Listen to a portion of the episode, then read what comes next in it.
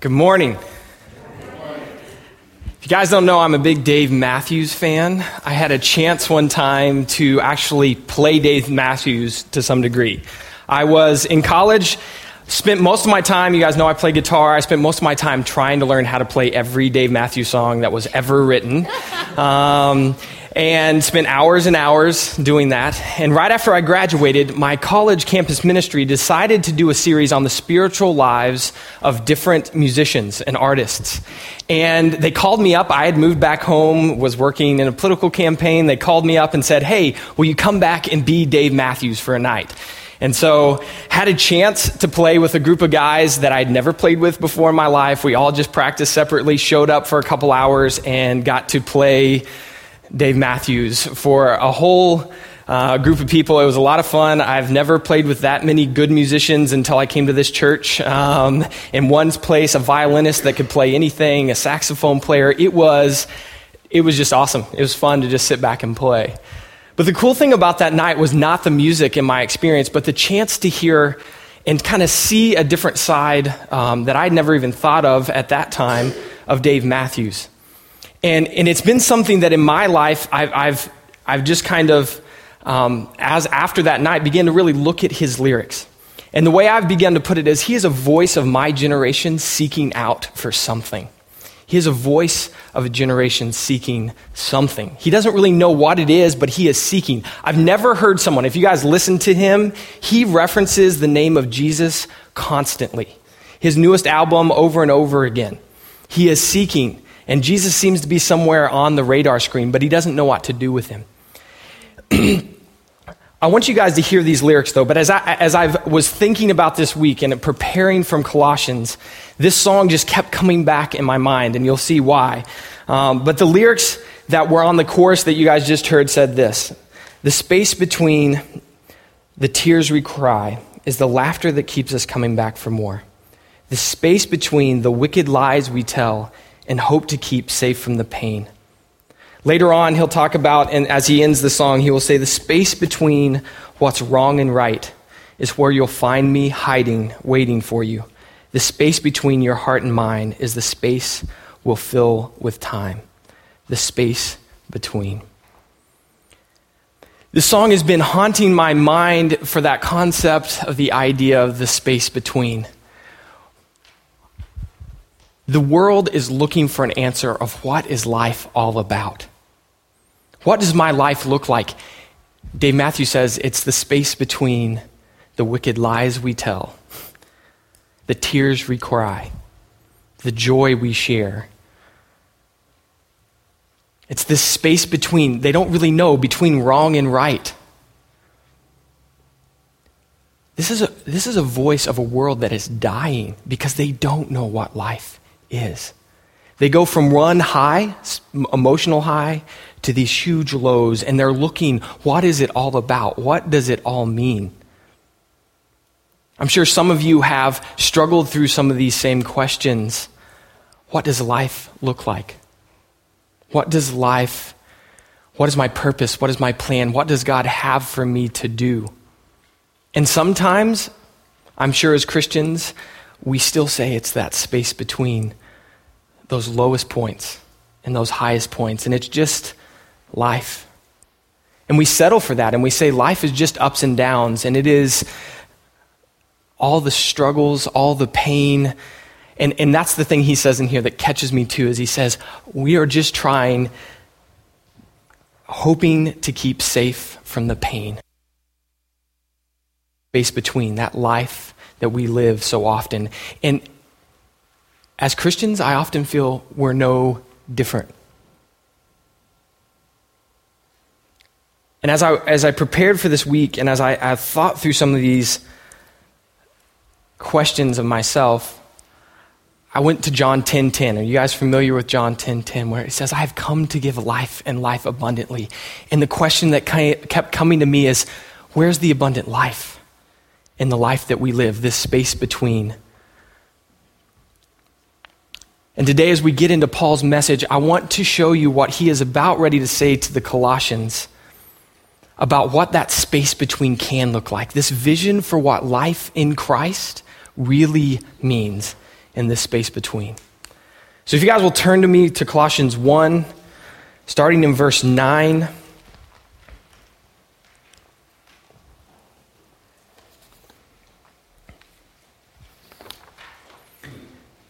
If you guys would stand with me once you get there.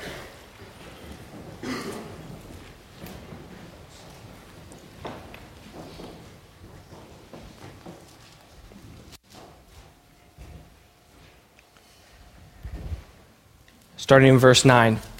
For this reason, since the day we heard about you, we have not stopped praying for you and asking God to fill you with the knowledge of his will through all spiritual wisdom and understanding and we pray this in order that you may live a life worthy of the Lord and may please him in every way, bearing fruit in every good work, growing in the knowledge of God, being strengthened with all power according to his glorious might, so that you may have great endurance and patience, and joyfully giving thanks to the Father who has qualified you to share in the inheritance of the saints in the kingdom of light.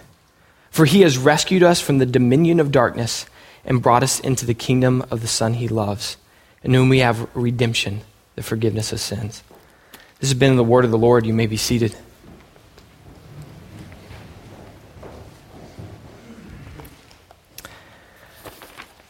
Paul begins in Colossians 1 9 and says this For this reason.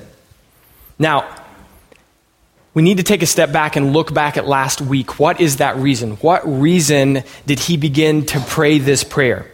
And so I want to flash back, and it's on the screen, and you could follow along. It's in verse 3 through 5.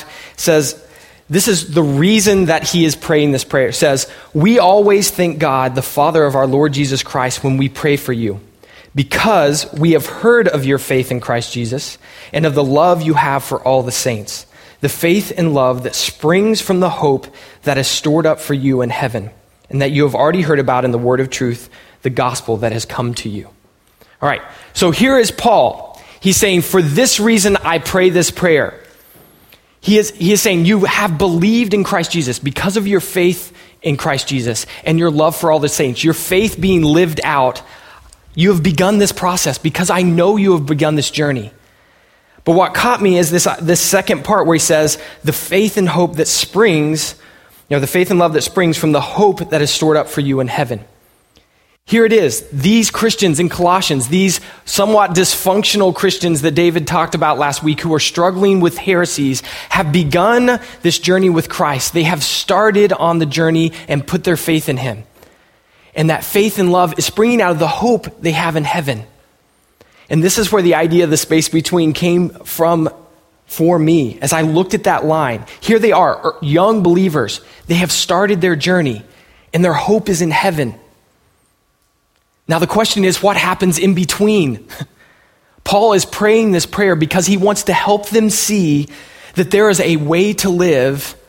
There is, there is a way that God moves in that space in between salvation and heaven.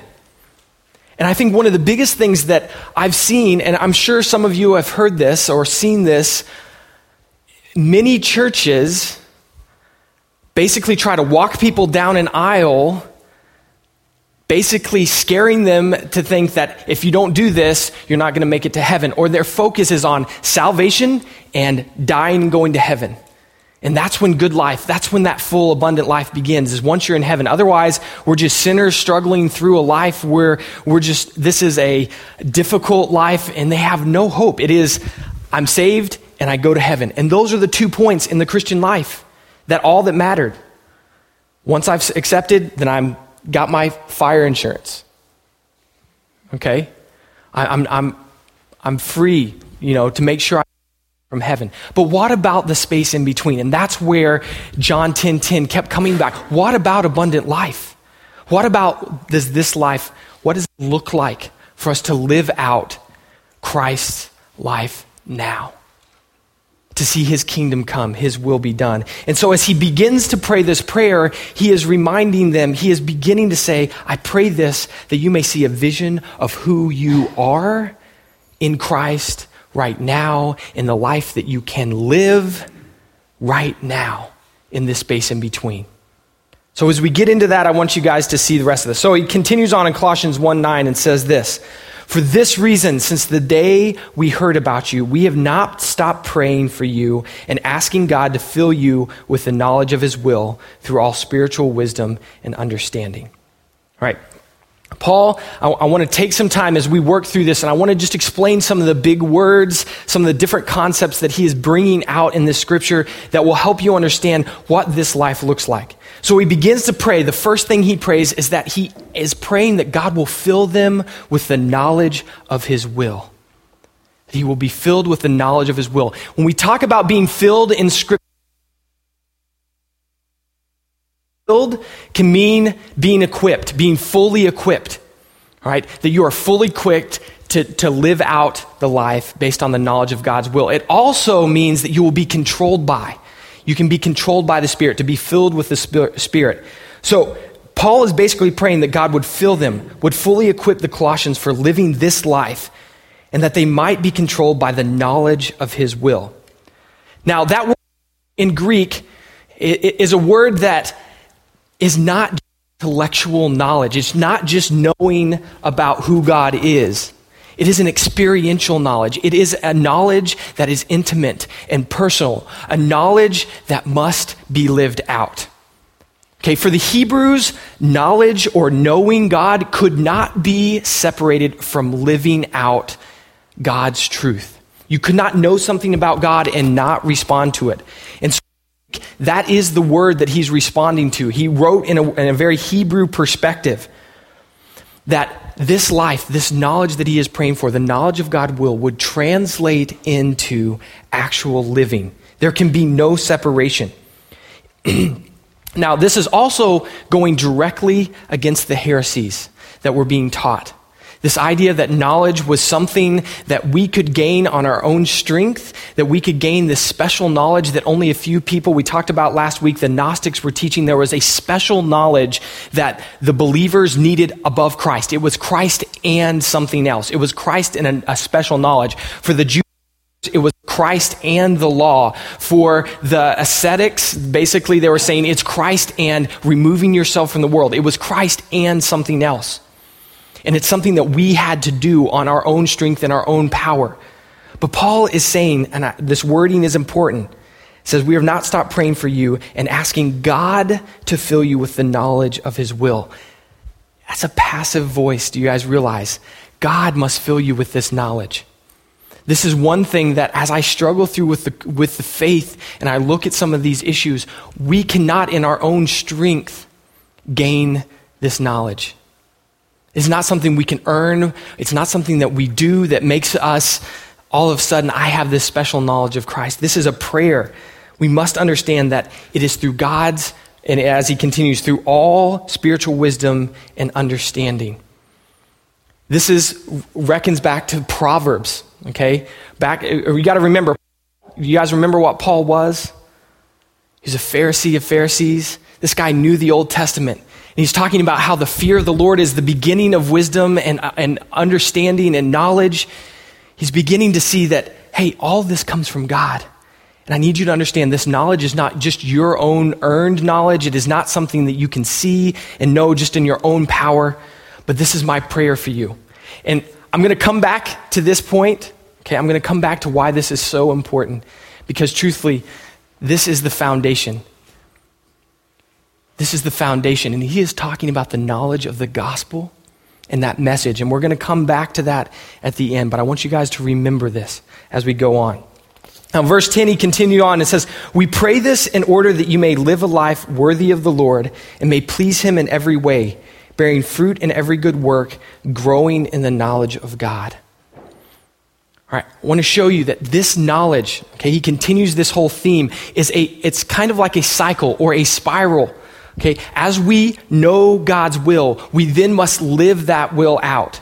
Okay, so that we may live a life worthy of the Lord. And this is equal to th- that idea of worthy of the Lord. He is, he is echoing back to Christ's call to be holy as I am holy. Okay? To be holy as I am holy. That's what he means when he says, live a life worthy of the Lord, that you may please him in every way, bearing fruit in every good work. Now, when we hear those words bearing fruit, one of the first things I think of is work that I do, okay? Things that I've done, things that you can see on the outside. You know, you don't think of bearing fruit, you know, right now we're at the end of the garden season, all those different kind of things. And bearing fruit is pretty much over for the year. There's not a lot of plants that are, that are bearing much fruit any longer, okay? But is that external side of things. But if we really think about Scripture and the full breadth of Scripture, if you look at Galatians, bearing fruit is also that internal side of becoming more like Christ. And this is continuing that theme that he was talking about in, in, in, just meeting up to that standard, living a life worthy of the Lord. Being made like Christ is also bearing fruit, that you may please him in every good work, bearing fruit in every good work. But as we grow in that knowledge, as we live that experiential life, he also says that we will grow continually in the knowledge of who God is. And this is, this is that cycle. This is that, that spiral that occurs as we begin to live out what we know about God. And we live out what we know about God, we begin to bear fruit. As we begin to bear fruit, we grow more in the knowledge of God. He, but he even continues, saying in, in verse 11, he says, that, that God actually gives us the strength to do this. It says, being strengthened with all power according to his glorious might, that you might, and so that you might have great endurance and patience and joyfully giving thanks to the Father. God does not leave us to do all this on our own. He gives us the strength, He gives us the courage, He gives us the might to live out this life. Now, the most challenging things that I learned during this, this last couple of weeks of studying the scripture is what those two words, endurance and patience, mean.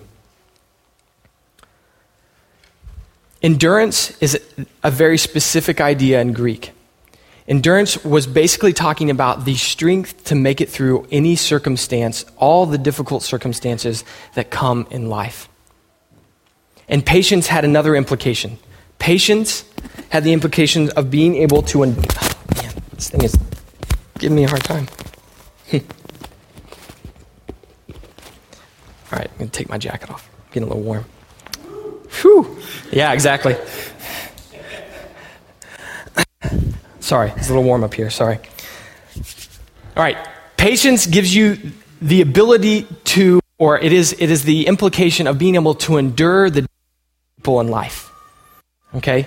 And this is what I, I, think as I begin to really think about that space between and, and what life looks like, God is saying, when you know me and you know my will and you begin to live this out through you, through my strength and my power, I'm going to allow you to make, uh, not only make it through, this life. I'm going to allow you to begin to handle all the difficult circumstances, all the difficult people in your life, and not just be able to handle it, but be able to live in a way that you are joyfully giving thanks to the Father. Now, for me, I don't know about you. For me, I know that that truth is totally out of my hands. It's totally out of my hands. And that is where God continues to, to just draw us back Giving thanks in Colossians 1:12, he says, "Giving thanks to the Father who has qualified you to share in the inheritance of the saints in the kingdom of light."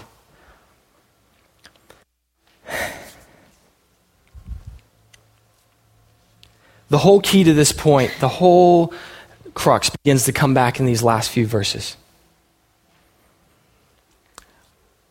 God is saying that in, in the in the in between, He wants you to grow in the knowledge of who He is. He wants to to give you the strength to be able to do this. He wants you to live a life. He's saying all these things, and I, I kept coming back to this and saying, I, How do you do this? How do you live this life? I have no clue. Still, even as I studied these verses, and then as we began to come back to the end, I begin to see God moving in a way that I, I need you guys to listen very clearly to.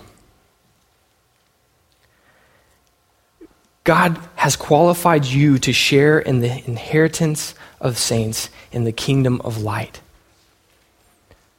One, the inheritance of the saints is Christ Jesus and his Holy Spirit living in you. That is the fruit of the Spirit. That's what comes when we believe that God is who He is.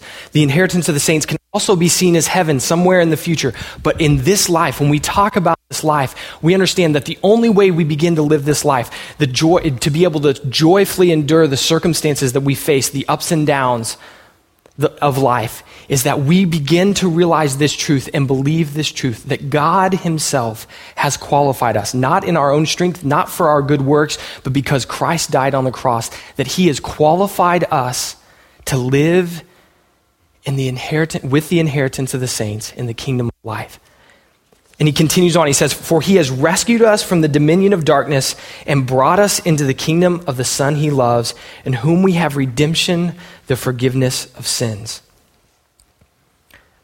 This image of being rescued from the dominion of darkness is one of, of ancient times when a kingdom battled, and whoever was victorious would take the, the people group that they had defeated and they would deport them back to their own kingdom. This is, this is what Paul is kind of pulling back that when, when a defeated people would be taken from one kingdom back into the kingdom of the victor. Now, as we think about this, re- listen to those words with me again. It says, for, for he has rescued us from the dominion of darkness and brought us into the kingdom of the Son he loves. Guys, that is a present tense. We are in the kingdom of the Son he loves in whom we have redemption, is ransom for. We've been ransomed. Uh, he has paid our price, and that is not the that is the price of a holy God. And we have forgiveness of our sins. That means we have received grace for our sins, for our particular sins. What I realized this week, and I pray that God will, will plant in your mind.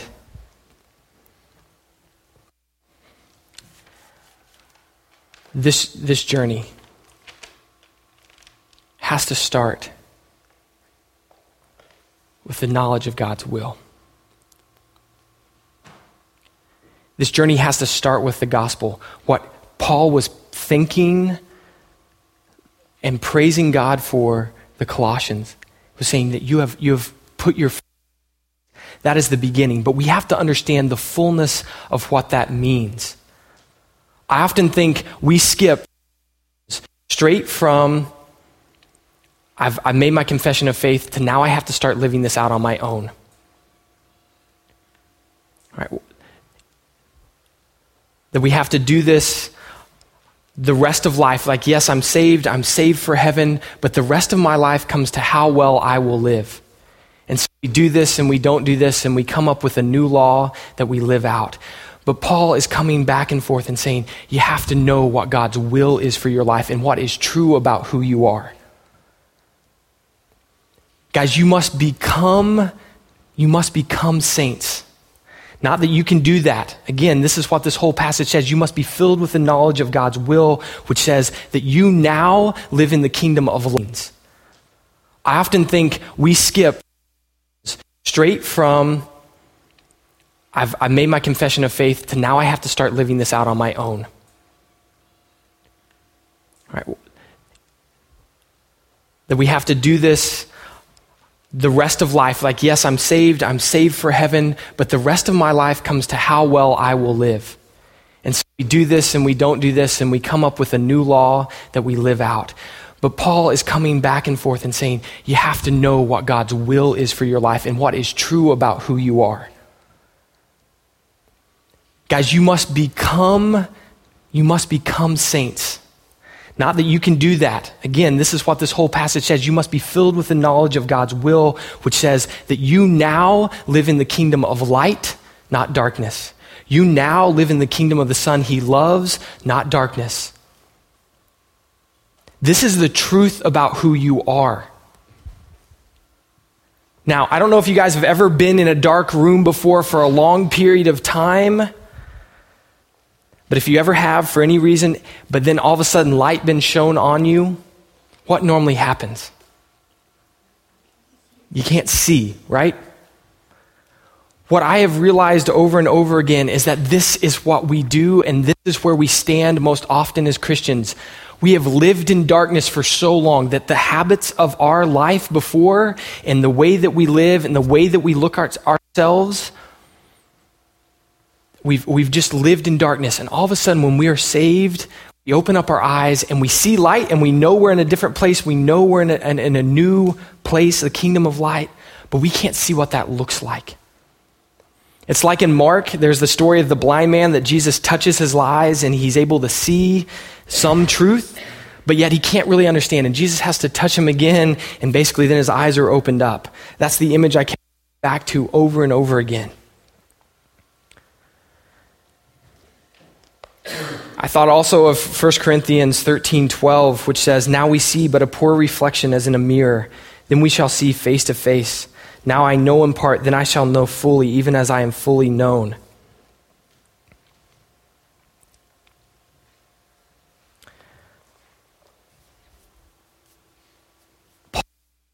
Paul is praying.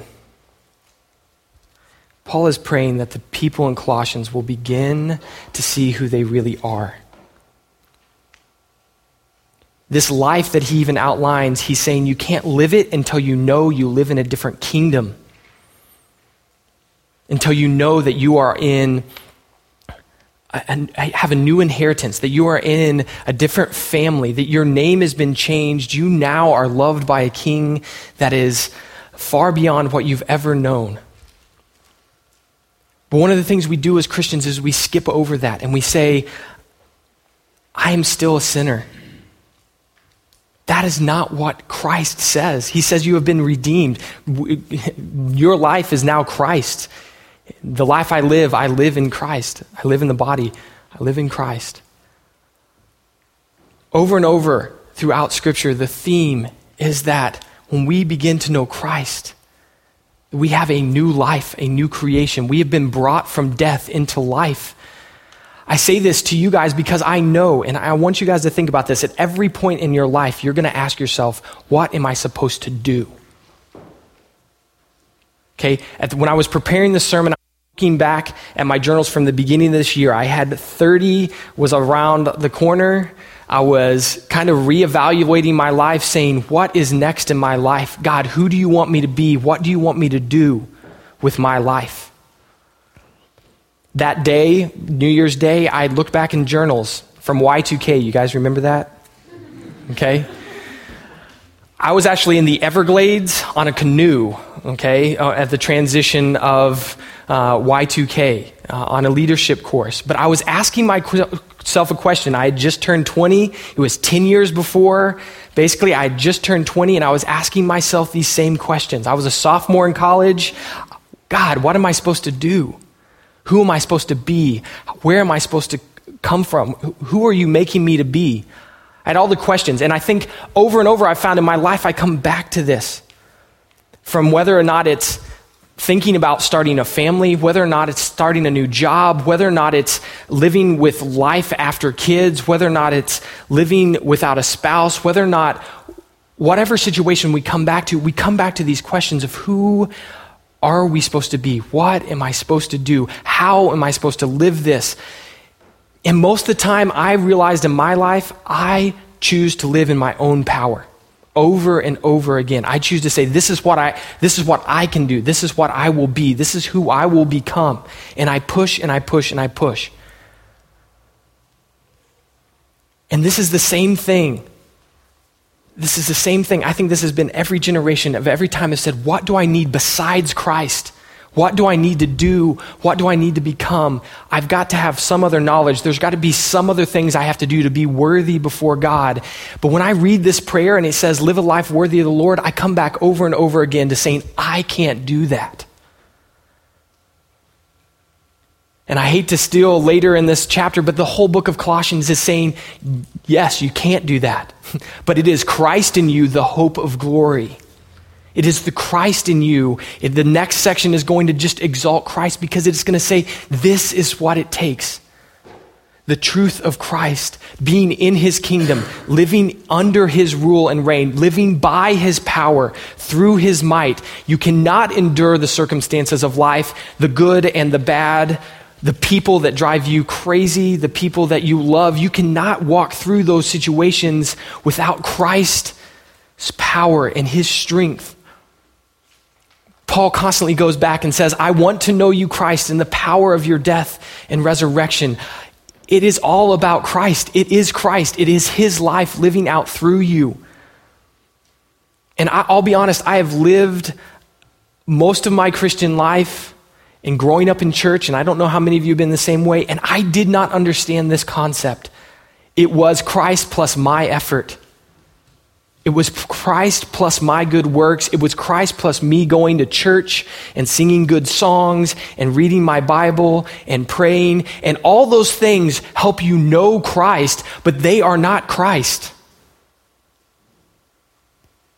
if we don't begin to know who we really are, if you guys don't believe in your heart of hearts what the scripture says is true about who you are, that you have the inheritance of saints in the kingdom of light, that you have been taken from the dominion of darkness and brought into the kingdom of the Son that He loves, if you don't have that knowledge, if it has not been revealed to you by God, guys, then the, the rest of what we try to do is all our own vain effort. It is like filthy rags, as Paul will say. So I can't stress enough to you that in this space between, it is seeing Christ. It is seeing our lives through the eternal truth of what Scripture actually says about who we are. That it is Christ in us, the hope of glory. That it is Christ that lives our life. I've been really convicted for the past couple years from John, and I'm going to close with this. From John 17. Guys, if you want to know, I, I pray that uh, the verses that I put up here, John 17, 3, John 17, 20, 26, I, I encourage you to write those down somewhere and go home and study them to see what it says as Jesus is praying his last prayer for us as he is leaving his last words, the will of the Father, the knowledge of the will of who we are, what he is wanting to say to the last words. But one of the things that has just struck me as Jesus is, is leaving this life is John 17, 3. And I'm going to read verse 1 through 3. Um, or what, yeah. It says, Father, the time has come, glorify your Son, that your Son may glorify you. Jesus' whole goal in life was to glorify the Father. That's, that was his whole goal. For you granted him authority over all people, that he might give eternal life to all those who you have given to him. Now, this is eternal life, that they may know you, the only true God, and Jesus Christ, whom you have sent.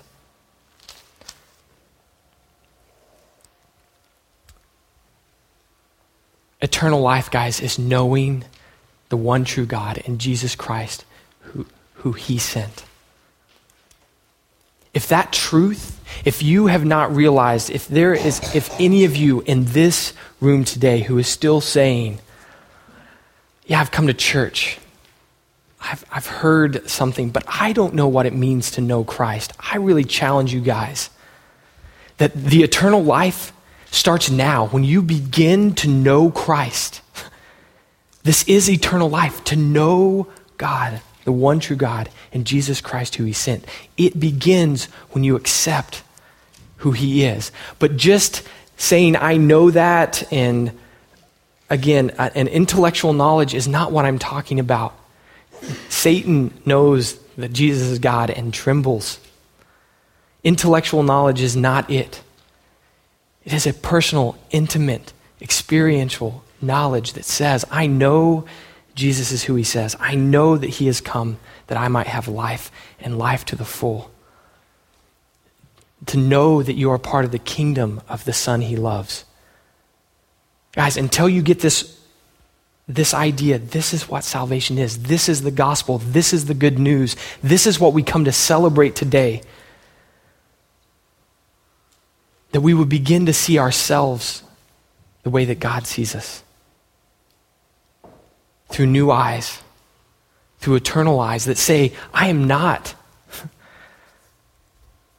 I'm not living in the dominion of darkness. I am not a sinner. I'm a saint. I've begun eternal life with Christ. If any of you are just saying, I don't, I've never seen it that way, please come talk to me. We long for you guys to know who you really are in Christ. That you might see that Christ is your life. The life I once lived, I lived in the body, but now I live by Christ. It is Christ. I know I'm saying that repetitively, and you're like, golly, why does he keep on saying it? But guys, I need you guys to understand more than anything.